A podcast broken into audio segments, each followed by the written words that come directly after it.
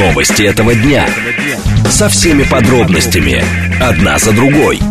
Объективно, кратко, содержательно. Поток. Успеем сказать главное. Программа предназначена для лиц старше шестнадцати лет.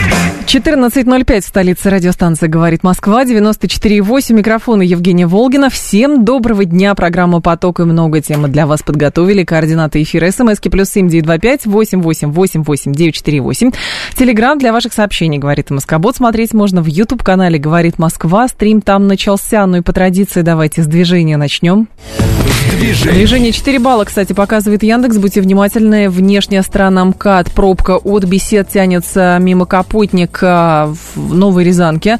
Внутренняя сторона пробка от Носовихинского шоссе до Капотни. На юге МКАДа тоже внутренние и внешние стороны стоят. И на западе есть затруднения между Волоколамкой и Новой Ригой.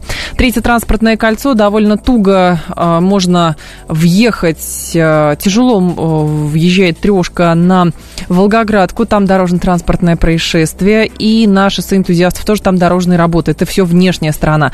Также внешняя сторона в районе Рижской эстакады стоит. Внутренняя сторона стоит в районе Ленинградского проспекта. Если по Садовому кольцу, здесь затруднения на Пятницкой улице в районе метро Добрынинская.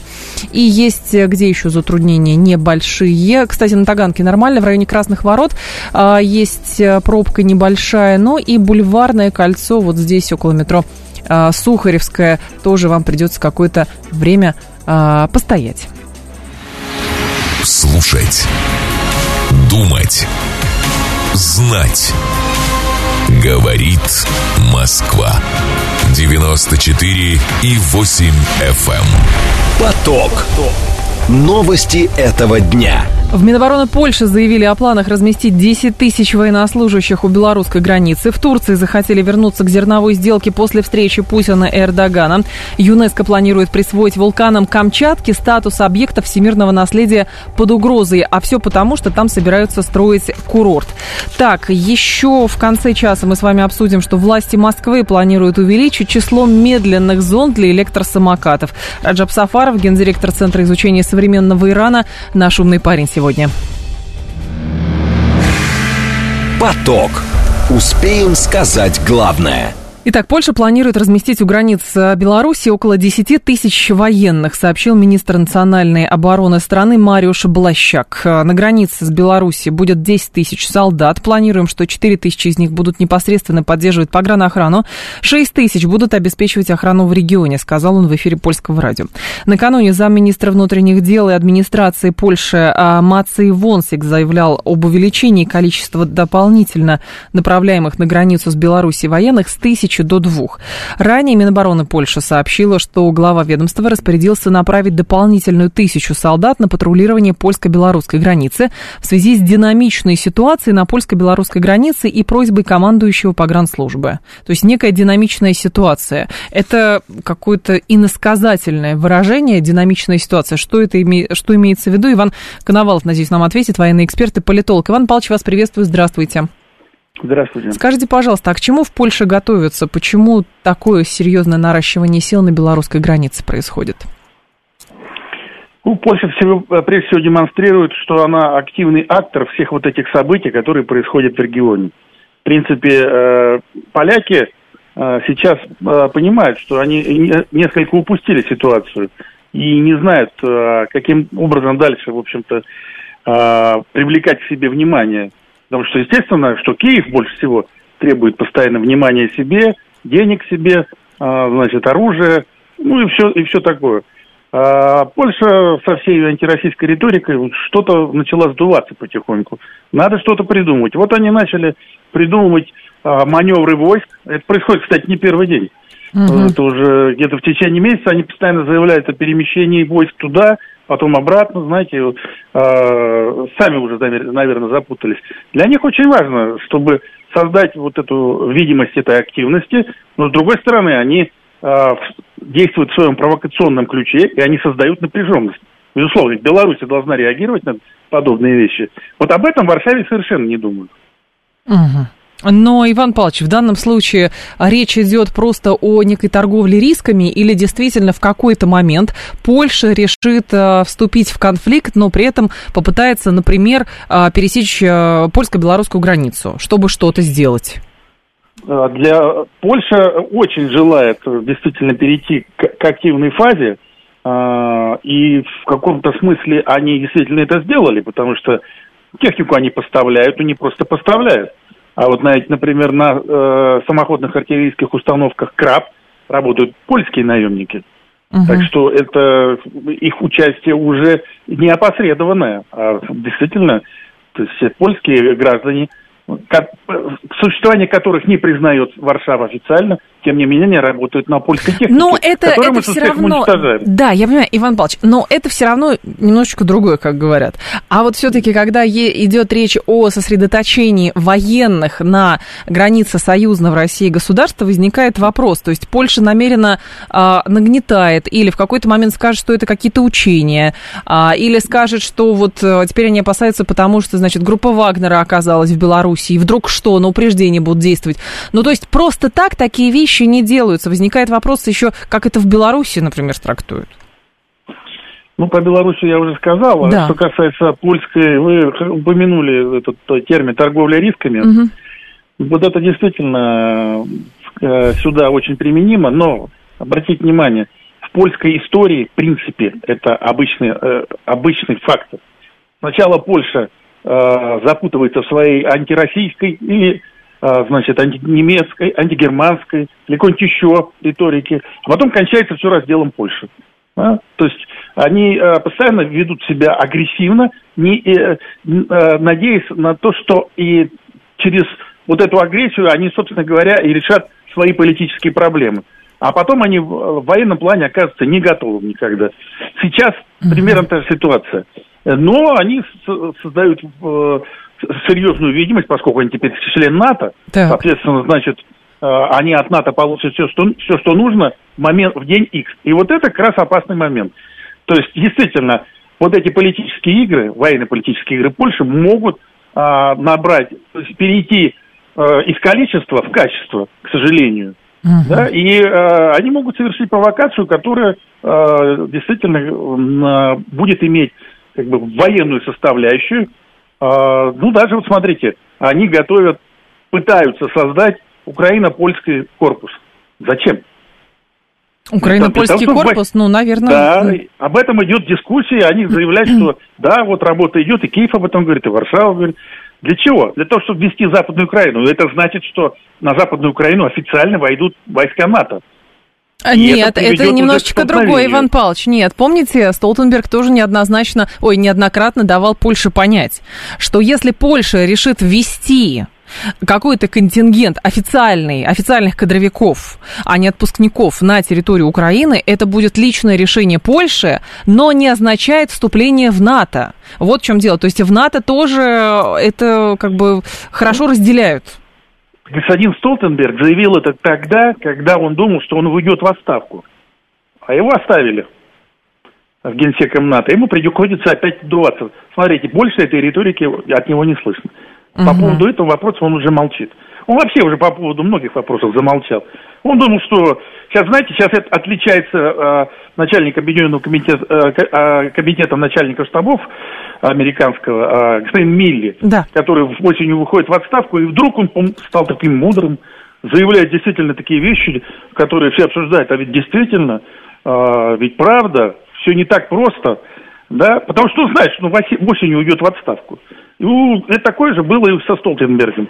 Мы э, говорили о том, что э, Польша э, все-таки э, вот этими всеми своими действиями uh-huh. э, пытается играть на политическом и информационном поле, но беда в том, что они не видят грани, они потеряли берега, они могут uh-huh. заиграться. И вот это опасно, и поэтому белорусское руководство очень-очень внимательно за всем этим следит и готово к, люб- к любому развитию событий. Понятно. И это правильно. Спасибо большое, Иван Павлович. Да, вас благодарю. Иван Коновалов был с нами, военный эксперт и политолог. Ведь действительно действия Польши и, соответственно, действия Польши и м- заявление а, главы НАТО или заявление а, представителей Польши можно трактовать двояко.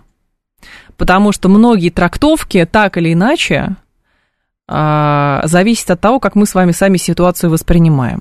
То есть, если Столтенберг говорит, что если Польша решит самостоятельно в качестве третьей силы по каким-то причинам вступить в конфликт на Украине, зайти на Западную Украину или там провозгласить себя какими-то миротворцами, или просто, знаете, это будет личное решение Польши, говорит Альянс, настаивая на том, что он с Россией не воюет. Но при этом мы можем полностью, соответственно, скажем так, мы можем и допускать, что это все слова, слова, слова, и в какой-то момент, когда НАТО будет удобно, скажут «да». В данном случае Польша действует под эгидой НАТО, и если что-то, то тогда считайте, что это прямое вовлечение тогда, когда Альянсу это будет выгодно. Вот в чем дело. Динамичная ситуация – это обстоятельства, требующие немедленной реакции, говорит Томас. семь три семь три девять четыре восемь, телефон прямого эфира. Давайте с вами поговорим пару минут. Как вы трактуете заявление Польши о планах разместить десять тысяч военнослужащих у белорусской границы? семь три семь три девять четыре восемь, телефон прямого эфира. семь три семь три девять четыре восемь, по коду восемь четыре девять пять. Что это такое с вашей точки зрения? То есть это действительно идет некая торговля рисками, может быть, речь идет о демонстрации для э, Соединенных Штатов Америки. Следующего, видите, у нас есть режим готовности, потому что мы считаем, говорит Польша, что Белоруссия нам угрожает, там, там и Вагнер, там, соответственно, и аэродромы подскока для а, российских вооруженных сил, там еще что-то. Поэтому мы на всякий случай наращиваем силы на границе. А, поэтому посмотрите, дайте еще денег, дайте оружие, всего на свете, потому что мы, отста- мы последний рубеж, говорят они. Ну, примерно так. С, третьей, с другой стороны, это может быть действительно такое, что НАТО через Польшу усиливает свою группировку на границе, чтобы сделать что-то. Другой вариант. Есть некая подготовка для того, чтобы Польша а, либо попыталась, например, развязать какую-то историю в Беларуси, отвлекая на это российские вооруженные силы, или же, наоборот, Польша к чему-то готовится, чтобы зайти на территорию Украины. То есть здесь вариантов может быть великое множество. семь три семь три девять четыре восемь. Ой, не туда. Здрасте, слушаю вас, алло. А, добрый день. Пожалуйста, да. Ага. Вы знаете что? Это чисто мое такое... Чисто ваше, давайте, чисто, чисто ваше. Да, да, Польша обязательно ведет войска. Но это куда? Уже было согласовано, согласовано, ну, на это... Куда ведет-то? На, на, на Украину. На Украину ведет войска. Да, я, я, я объясню почему. Ага. Потому что я считаю, что все-таки НАТО, она же такая сплошная. Все это согласовали, все это сделали, вот. И они же, видите, как ведут разговор, что мы, это НАТО нет, а вот если Польша будет, это их не дело, потому что они там... хотят земли вернуть свои вузы. No. Понимаете, о чем я говорю, да. Поэтому я думаю, что они вяжутся обязательно, а, и, и это, а будет там не только поляки, там будет вся НАТО, вот так, под видом поляк, как сейчас на Украине, наемники все там будут. Но это, yeah. это, это, это я не скучаю и что-то так уверен, где-то на восемьдесят процентов, что это произойдет. Это, но, понимаете, когда говорят, что вот Польша хочет себе там какие-то земли на Украине, мы можем допускать, что, может быть, Польша и хочет какие-то земли себе присоединить от Украины, но с минимальными потерями. Понимаете, вот посмотрим так. То есть, допустим, основная стадия боевых действий заканчивается, начинается Украина полностью обескровлена, начинается какой-то дележ, и тут Польша говорит, а мы готовы. А вот давайте решать. А вот, ну, такой же вариант тоже может быть. Почему нет? То есть... как бы предполагать, что Польша хочет ввязаться в эту историю, причем без каких-то обещаний или а, прямой помощи или еще что-то, не под эгидой НАТО, не под обещание НАТО, а просто потому, что вот Варшава так захотела, ну, а еще у них выборы скоро. Выглядит, честно говоря, ну, опять же, логически рассуждать, выглядит не очень правдоподобно. Хотя все может быть.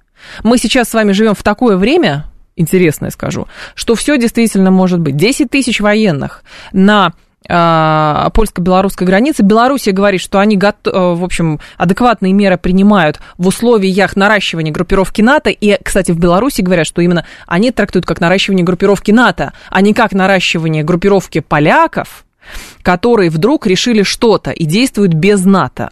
То есть в Беларуси риски прекрасно э, оценивают, понимают, и у нас, я думаю, что это понимают. Ну и, соответственно, э, есть предположение, что все это были словесные какие-то интервенции, что вот если Польша захочет, это, конечно, Польша будет делать самостоятельно, но НАТО здесь ни при чем, как мы сейчас говорим, да, что НАТО с Россией не воюет. Просто оружие поставляет, наемников поставляет, инструкторов, а так с Россией не воюет НАТО. Ну, говорят в НАТО. По сути, выглядит несколько иначе.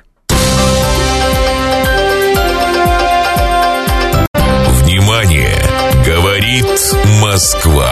девяносто четыре и восемь эф эм. Поток. Успеем сказать главное.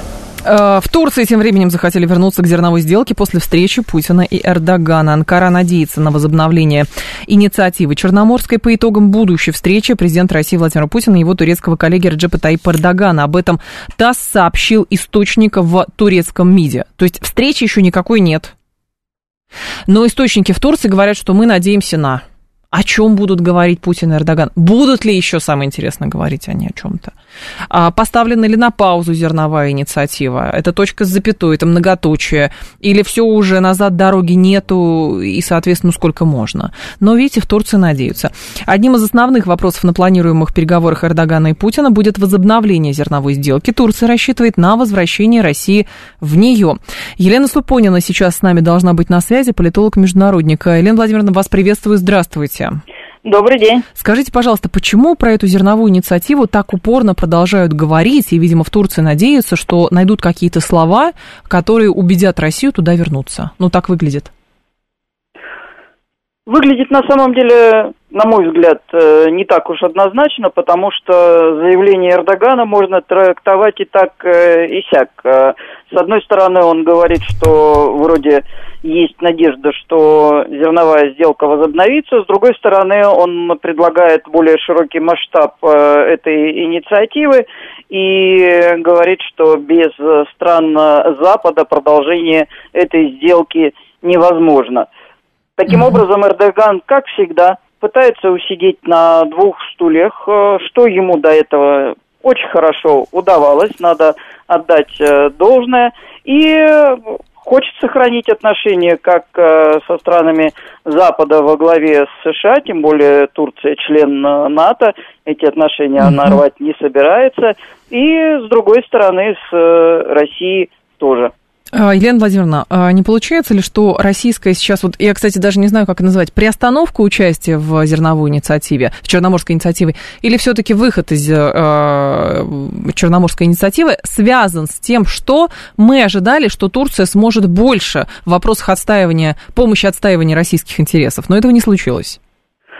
Москва ранее приостанавливала эту инициативу неоднократно, теперь идет речь о ее завершении. Если уж что-то подобное будет возобновляться, то, как заявлял Кремль, в новом формате.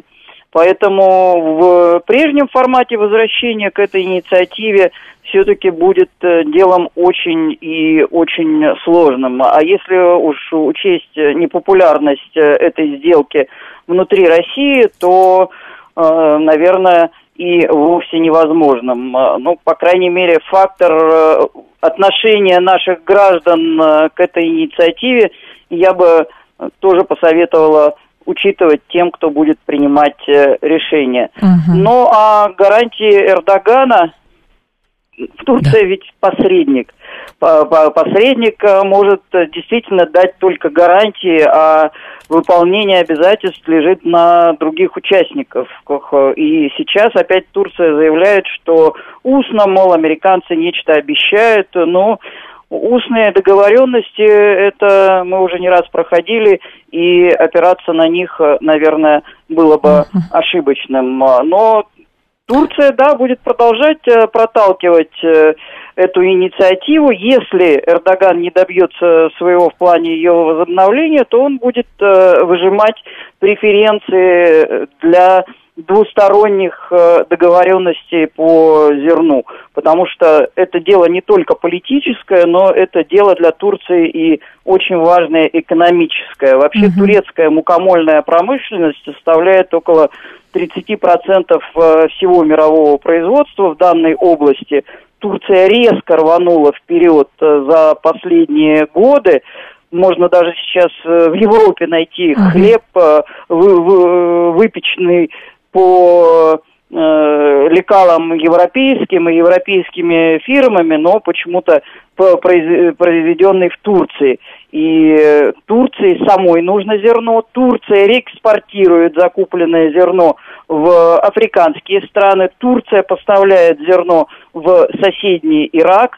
И в Турции очень хорошо развиты государственные программы поддержки как производителей местных зерна, но это в ограниченных объемах, так и, главное, для мельничных хозяйств и производителей муки. Там очень хорошо разработанные программы господдержки, тарифы, пошлины, все это учитывается, и на самом деле в этом плане турки молодцы, они отстаивают свои интересы. А, Елена Владимировна, какие аргументы есть у Эрдогана, которые он может использовать в разговоре с Путиным, чтобы Россия вернулась в сделку? Ну, потому что дальше «помогите мне, пожалуйста, потому что выборы или еще что-то», но это уже не работает. Аргументы могут быть связаны с действующими против России санкциями, потому что часть экономического сотрудничества, часть импорта, экспорта все-таки осуществляется через Турцию. И, наконец, он в последнее время носится с неким пока виртуальным, но таким широко рекламируемым таинственным планом по урегулированию на Украине, то есть политическим урегулированием. Что это за план, детали угу, никто не знает. У меня возникают подозрения, что и сама Турция еще не выработала детали этого плана, потому что Эрдоган очень часто продает то, чего еще нет, но, вероятно, этот план будет разрабатываться. Будет разрабатываться. Спасибо большое, Елена Владимировна. Я вас благодарю. Елена Супонина была с нами, политолог, международник, по поводу, говорили, э, аргументов Турции, которые она может, Эрдоган, точнее, может э, предъявлять э, в разговоре с Владимиром Путиным э, по вопросу возобновления вот этой зерновой инициативы. Э, ну, вот это, конечно, интересно. Диписточник э, ТАССа, кстати, говорит, что если позиция Москвы по зерновой сделке ко времени встречи останется неизменной, турецкая сторона может предложить реализовывать в приоритетном порядке инициативу переработки у себя российского зерна для его отправки в африканские государства. Но тем самым Эрдоган опять развивает собственную перерабатывающую промышленность, и у нас, соответственно, мощности не хватает, и вот он будет предлагать это. То есть уже условия, скажем так, аргументы участия России в зерновой сделке, они см, э, смещаются. То есть если мы стоим на своем, это СВИФТ для Россельхозбанка, это разморозка, разблокировка, точнее, российских удобрений, это беспрепятственные возможности отправлять грузы со своим зерном и удобрениями, то есть там еще два пункта было. Мы стоим на своем, то есть мы никуда не сдвигаемся, мы только объясняем, почему мы возвращаемся в, ту, в тот или иной раз в эту зерновую сделку. То в Турции говорят, ну тогда вот так будет. Но просто давайте вы вернетесь, если верить диписточникам ТАССа, давайте вы вернетесь, но мы зато предоставим, например, свои мощности для того, чтобы вы это зерно здесь перерабатывали. Ну, а, а нам цимис какой с этого? Ну, нам какой, если мы все равно зерно м- гоним, насколько я понимаю, там непереработанное а, в большей степени. Причем тут посредничество Турции в переработке этого зерна. Ну, тоже выглядит странно немножечко. А, но это, правда, интересно. Так, кто-то здесь писал из слушателей по поводу зерновой сделки. Послушайте, ну эта история уже, честно говоря, детективная и в какой-то степени интересная, потому что, ну что еще тогда? Потому что, действительно, словесные интервенции делают Соединенные Штаты, что якобы они на словах обещали что-то Эрдогану. Но российская сторона сделки не исполняется. Почему Соединенные Штаты Америки обещают что-то Эрдогану? Зеленский тоже якобы обещал Эрдогану, что э, Черное море не будет использоваться, и вообще коридоры для перемещения этих зерновозов не будут использоваться для атак по Российской Федерации, по объектам Российской Федерации. Помните, это был якобы, э, на слав, не знаю, кровью, может быть, расписался Зеленский, что-то еще сделал, но, как мы знаем, эти обещания ничего не стоят. Вот, соответственно, что дальше? Зерно в бедные страны мы и так поставляем, поставляем. Значит, дело все-таки не в том, чтобы накормить бедные страны, а в чем-то еще. Для нашей страны при соблюдении наших условий зерновая сделка могла бы быть полезна. Так ключевое все, конечно, Адам, ключевое в том, что российские условия не выполняются, вот в чем дело. Поэтому теперь говорят, ну давайте не будем называть это зерновой сделкой, это все-таки Черноморская инициатива, а инициатива это все-таки какой-то гуманитарный здесь налет есть, понимаете, семантика такая особая. Почему Польша не может, а это предыдущая тема, почему Польша не может ввести войска, если Киев попросит, Асад попросил Путина ввести, он послал войска, четыреста четырнадцатый, не путайте, а Асад хотел сохранить суверенную Сирию, не разделенную, а суверенную Сирию. Он направил обращение для введения российских войск а, с целью сохранения государственности. Польше важно сохранение государственности Украины? Сама бы Украина хотела, чтобы все страны мира вообще уже выступили на стороне а, Украины и воевали против Российской Федерации. Но этого не происходит, потому что, оказывается, все гораздо сложнее. И здесь вопрос, а Польша, если она вступит, она вступит против России или она вступит ради своих интересов, например, каких-то земель, которые она хотела бы видеть в составе своего государства? Здесь не про суверенитет Украины все-таки речь идет. Новости мы продолжим. Новости этого дня. Со всеми подробностями. Одна за другой. Объективно, кратко, содержательно. Поток. Успеем сказать главное.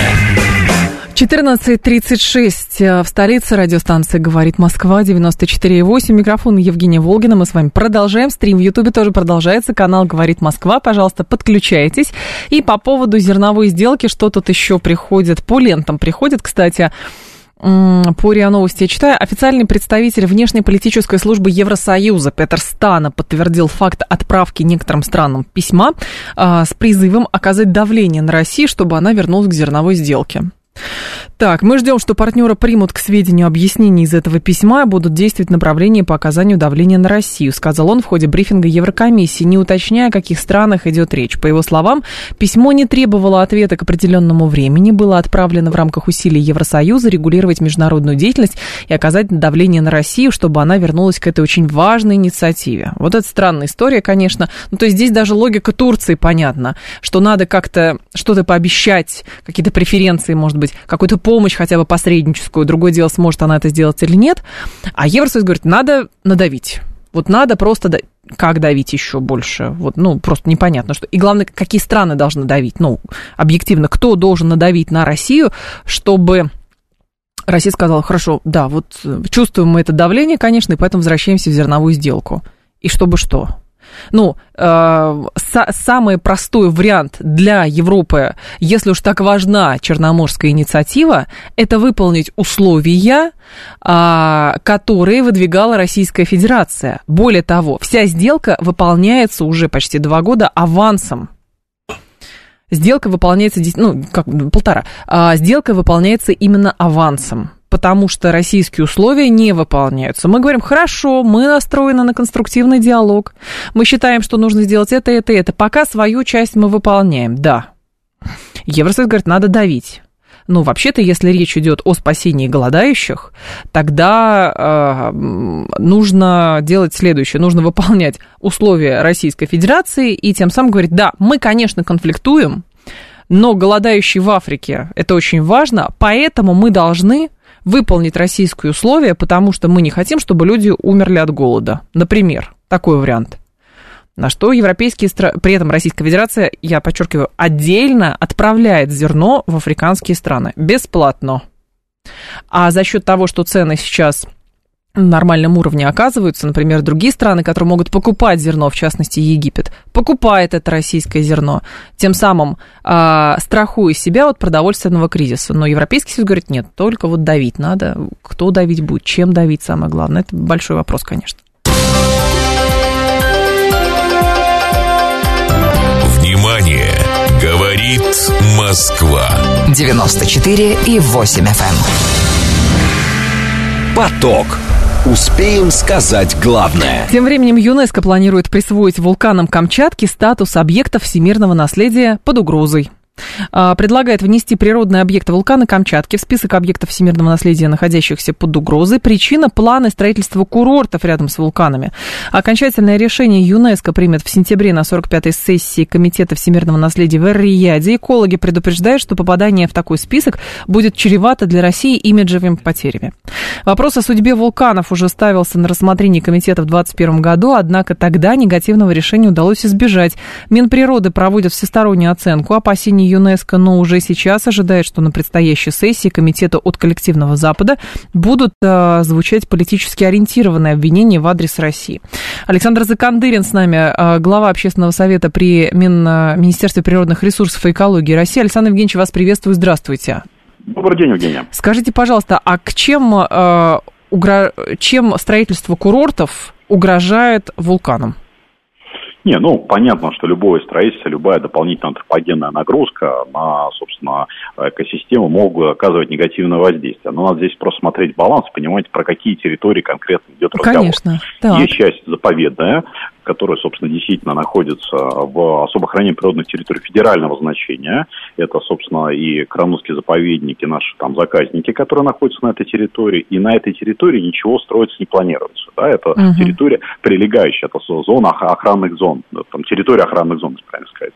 Поэтому а, там есть проект, он достаточно проработанный. Его уже не один год э, коллеги из компании под ведомством Интерросу э, пытаются реализовать. В него внесены были большие замечания, по, по итогам замечаний со стороны научной, э, э, стороны ученых были внесены соответствующие замечания, и он доработанный. То есть он, на самом деле, ну, максимально скорректирован. Плюс у этой компании есть опыт работы на территории Красной Поляны, а, собственно, да, территории, когда это все готовилось к Сочинской Олимпиаде. Поэтому uh-huh. они люди профессиональные, знающие, и все факторы а, максимального снижения антропогенной нагрузки для уникальной экосистемы Камчатки, они были учтены. Поэтому это достаточно сбалансированный, хороший проект, который планируется реализовать вот в две тысячи двадцать седьмом году, и его стоимость, по-моему, порядка сорок миллиардов рублей. То есть это большие деньги. Деньги, которые вкладываются в инфраструктуру развития Кам- Камчатки, и мы планируем там большой объем как раз экологического туризма, да, и на территорию Кроноцкого заповедника и так далее. Поэтому это важный инфраструктурный проект. Но, Александр Евгеньевич, а к чему тогда претензии ЮНЕСКО? То есть даже э,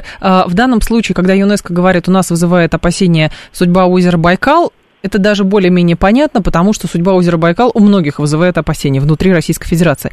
Когда речь идет о вулканах, то есть в данном случае нам все приходится сейчас трактовать любые опасения как политические инсинуации в адрес России, или действительно зерно там есть? Смотрите, там была претензия со стороны коллег из ЮНЕСКО, ну, точнее, некоторых экспертов ЮНЕСКО. Да. То есть надо все-таки понимать, что это не все ЮНЕСКО, это а, определенная так, так называемая инспекторская группа, которая этим всем занимается. Из некоторых регионов это как раз некоторые представители, как раз, так скажем, не очень дружных стран для Российской Федерации. Например, Прибалтика очень активно этой тематикой занимается, Украина.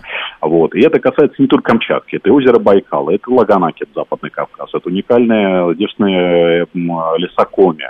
Ну, то есть это по целому ряду объектов, где какая-то была активность. У нас были, кстати говоря, некоторые организации, как вы знаете, до недавнего времени в России они действовали, которые признаны иностранными агентами, а сейчас все признаны не а, желательными организациями. Uh-huh. Да, они получили такой статус, который активно при любом проекте, который был на Лаганаке туристический, на Камчатке туристический, какие-то инфраструктурные проекты, в том числе экологического значения на территории там, Байкальской природной территории и в единственных лесах Коми, как говорится, любой проект, он всегда встречал определенную такую негативную реакцию со стороны коллег.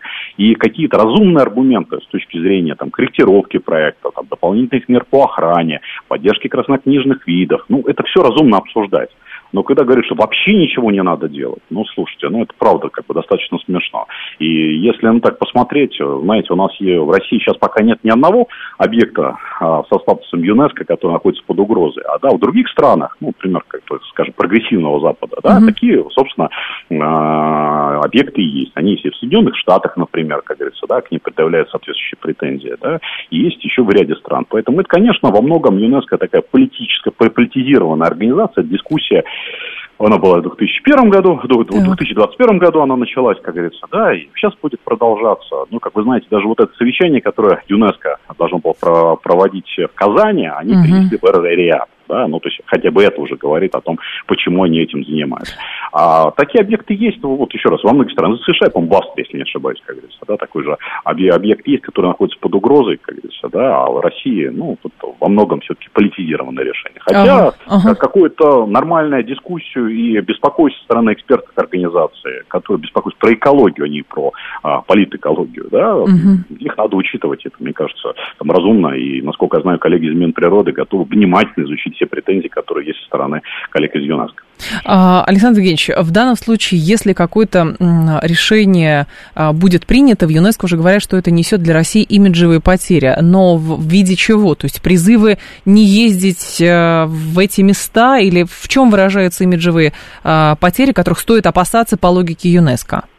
Ну, по логике ЮНЕСКО, если есть, например, иностранное банковское финансирование, для некоторых банков это затрудняло финансирование подобных проектов. да, то есть они не финансировали проекты, которые, собственно, имеют, так скажем, антиприродоохранное свойство, да, но, насколько понимаю, если говорить про, собственно, Камчатку и да. курорт «Три вулкана», коллеги из Интерроса не планируют привлекать западное финансирование, и для них это ровным счетом ничего не будет значить. Ну, наверное, репутационная здесь есть логика, что мы неответственно относимся к охране окружающей среды, природоохранной деятельности и так далее, хотя Россия является в этом плане экологическим лидером, и мы вот там за последние пять лет сделали ну, большой шаг с точки зрения экологизации российской промышленности, проведения mm-hmm. мусорной реформы и так далее. Поэтому это, ну, на самом деле это во многом политические решения. Да? Ну, там, знаете, как же, вот в рамках материалов вот этой сорок пятой сессии ЮНЕСКО есть предложение аналогично по статус придать э, Венеции, да, в Италии, uh-huh, uh-huh. Э, собственно, как бы, поскольку там тоже много туристов. Но если посмотреть, на, конечно, на туристов в Венеции, их несколько больше, чем на Камчатке, это как объективный факт,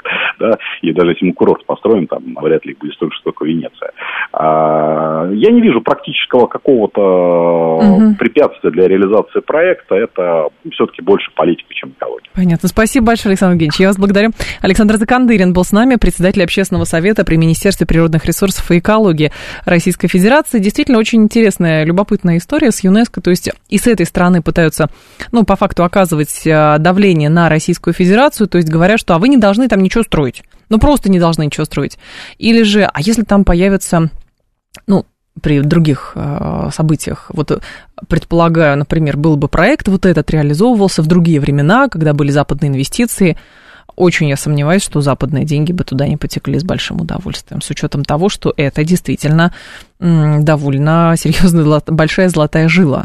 То есть развивать туризм на Дальнем Востоке Российской Федерации, в это вкладываться. Сейчас, понятно, денег меньше, тем более западных денег нету. ЮНЕСКО говорит, давайте вы будете вообще больше ничего трогать не будет. А мы же понимаем, что развитие туризма на Дальнем Востоке как раз-таки это довольно серьезная как бы от, приток денег будет довольно серьезный оттуда. Если там будет хороший сервис, там будет где жить, там будут какие-то маршруты уже, там будет потоковый туризм, и это будет хорошо для региона, потому что регион будет развиваться, это очевидно. Кто-то из наших слушателей тут писал, признали нежелательными организациями, экологические организации, все, теперь кранты. Почему кранты? Кому кранты? Ну, то есть, экология России кранты? Я просто не понимаю. Знаете, есть такая история, например, когда одна из органи... как раз экологическая организация, которая сейчас признана нежелательной организацией, к этому можно по-разному относиться, но просто зарисовка из жизни.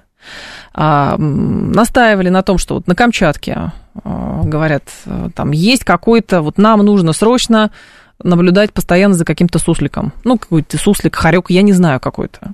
Вот у него ареал обитания такой-то. И вот пустите нас, пустите, пустите, пустите. Говорит, ну, ну мы не можем вас пустить на эту территорию, ну не можем. Нет, дайте там вот суслик, вы угрожаете какому-то суслику на Камчатке. Оказывается, чудесным образом оказалось, что ареал обитания этого суслика находится примерно в том месте, где находится очень важный стратегический объект Российской Федерации. Ну как-то так. Так там живет суслик. И за этим сусликом иностранной организации экологической, которая сейчас признана нежелательной, почему-то очень нужно наблюдать. Понимаете, вот поэтому раньше уже не задумывались об этом. А сейчас, слушая такие истории у знающих людей, понимаешь, что, в общем, не все так просто. Может быть, конечно, при прочих равных хотелось бы каким-то иностранным организациям быть активными участниками, а может быть, наблюдателями за строительством тех или иных объектов, за тем, чтобы там следить за тиграми, за сусликами и так далее. Но как-то так складывается, что либо это политизация процесса, либо это спор хозяйствующих субъектов, этих экологов, одних на других натравливают, либо это вообще история с тем, что а вы не развиваете, просто потому что мы считаем вулканом, которым тысячи лет, угрожает теперь, что там будет несколько домиков, туристические тропы и несколько кафе. И вот это почему-то очень сильно угрожает. Поэтому вы лучше не развивайте, деньги туда не вкладывайте, ничего. Пусть будет заповедная зона, вообще никакая. И туристов там желательно, чтобы не было. Но, ну, правда, странно выглядит. Особенно на фоне того, что сначала всех пугали тем, что мы все умрем, потому что на полтора градуса повысится температура воздуха. А теперь новая тема. Теперь у нас малоледниковый период. Поэтому, когда м- трактовки так быстро меняются, и когда все это очень сильно связано вообще с политикой, кажется, на самом деле, а экологи-то про экологию сейчас современные, или все-таки про политику больше?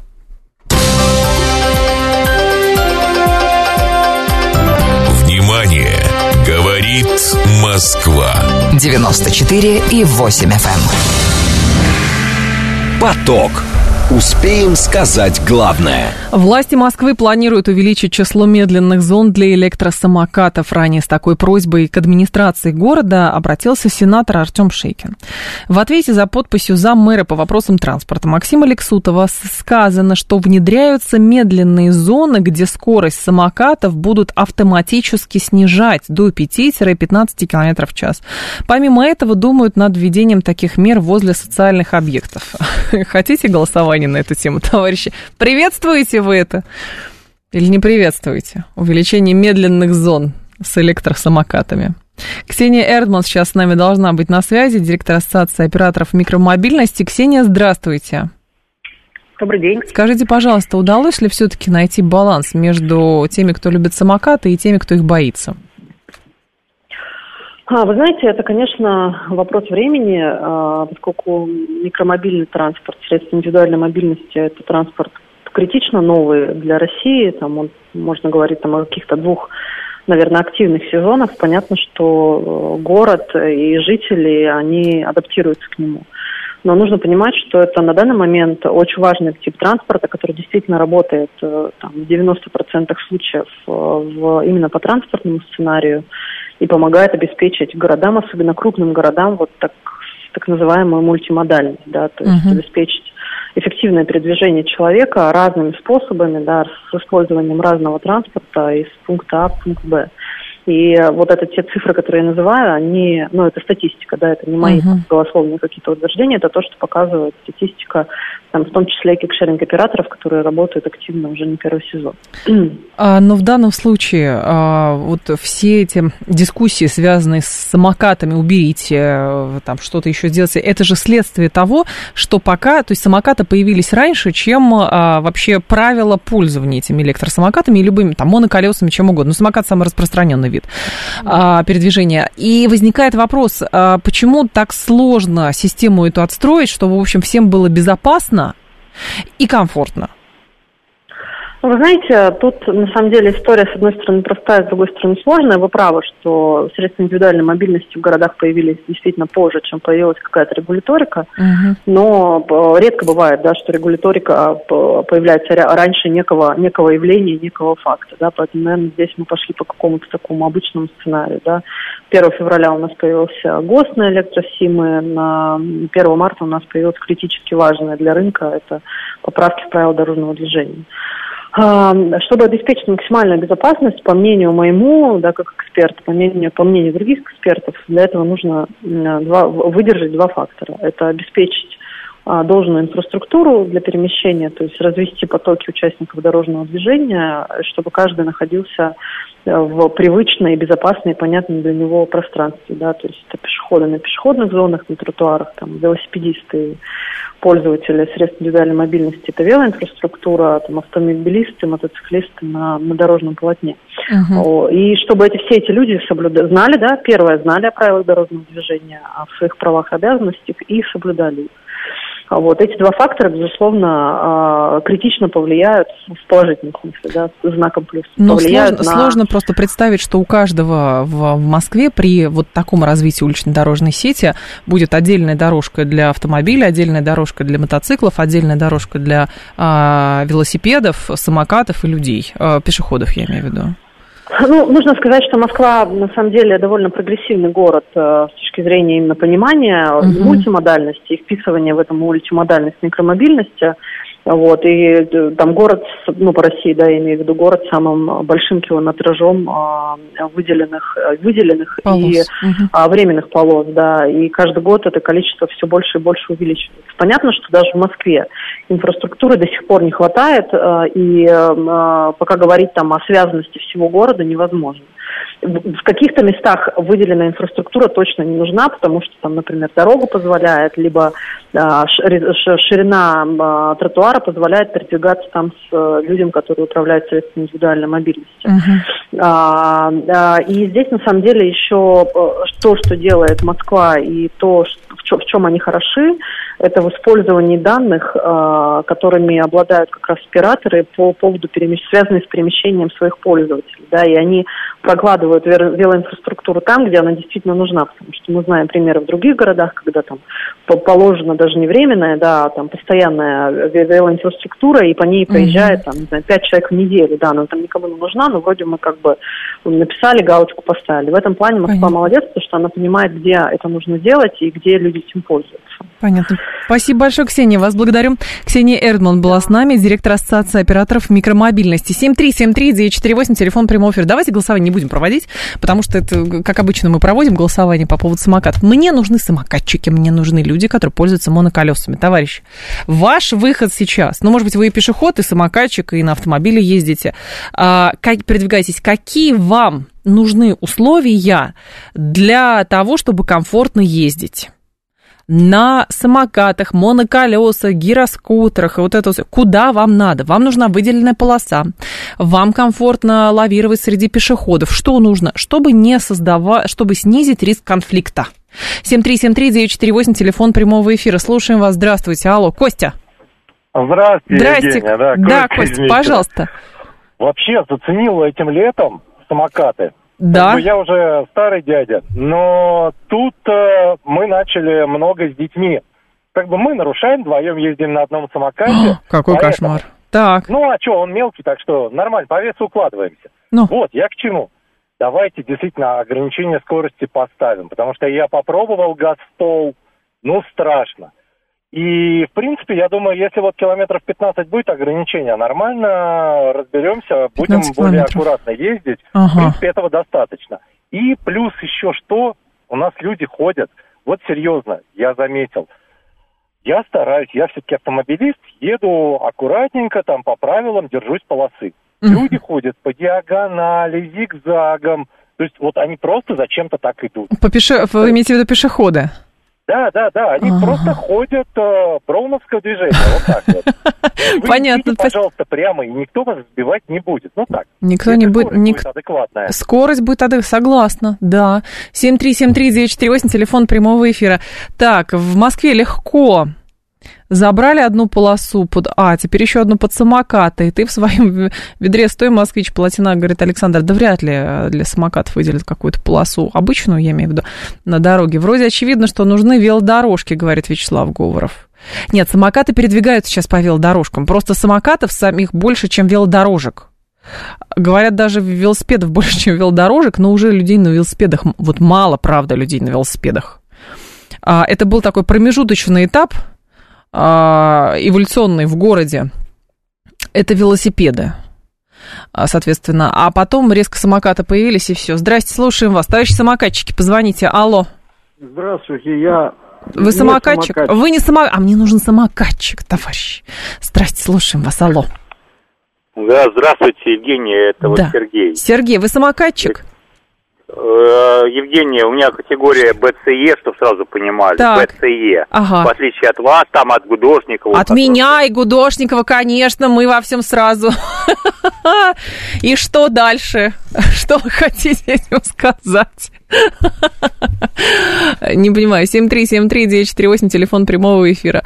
А я, между прочим, у меня нет категории ЦЕ, но я легко разбираюсь на Китай-городе, понимаете, на станции метро. Вы разберетесь там сразу, куда идти надо на пересадке, а? Нет? Не можете ответить? Правильно, потому что я вас увела уже из эфира. Здрасте, слушаем вас, алло. Алло, здравствуйте, Евгения, это Руслан Краснов. Да, я Руслан. Я считаю, что правила дорожного движения...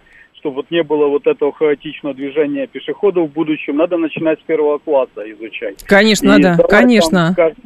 Каждые три года, ну, например, третий класс закончил, сдал какую-то детскую версию правил, ага. закончил среднюю школу, среднюю версию правил. А когда после школы уже надо выходить, уже просто идти сдавать на права. Ну, то есть человек теорию знает, ему останется изучить только практику, или да. на самокате практику, или практику на мотоцикле, или еще на чем-то. Да. И... и...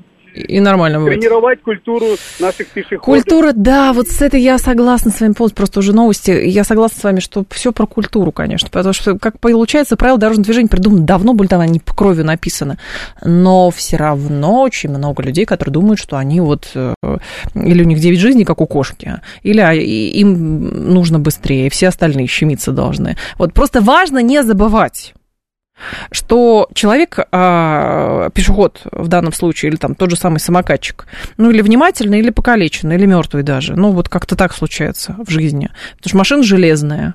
В данном случае железный самокат, и поэтому он может тяжелые увечья приносить. И это очень важно понимать, когда человек садится, встает на этот самокат, ну и пешеходам, соответственно, тоже. Новости мы продолжим.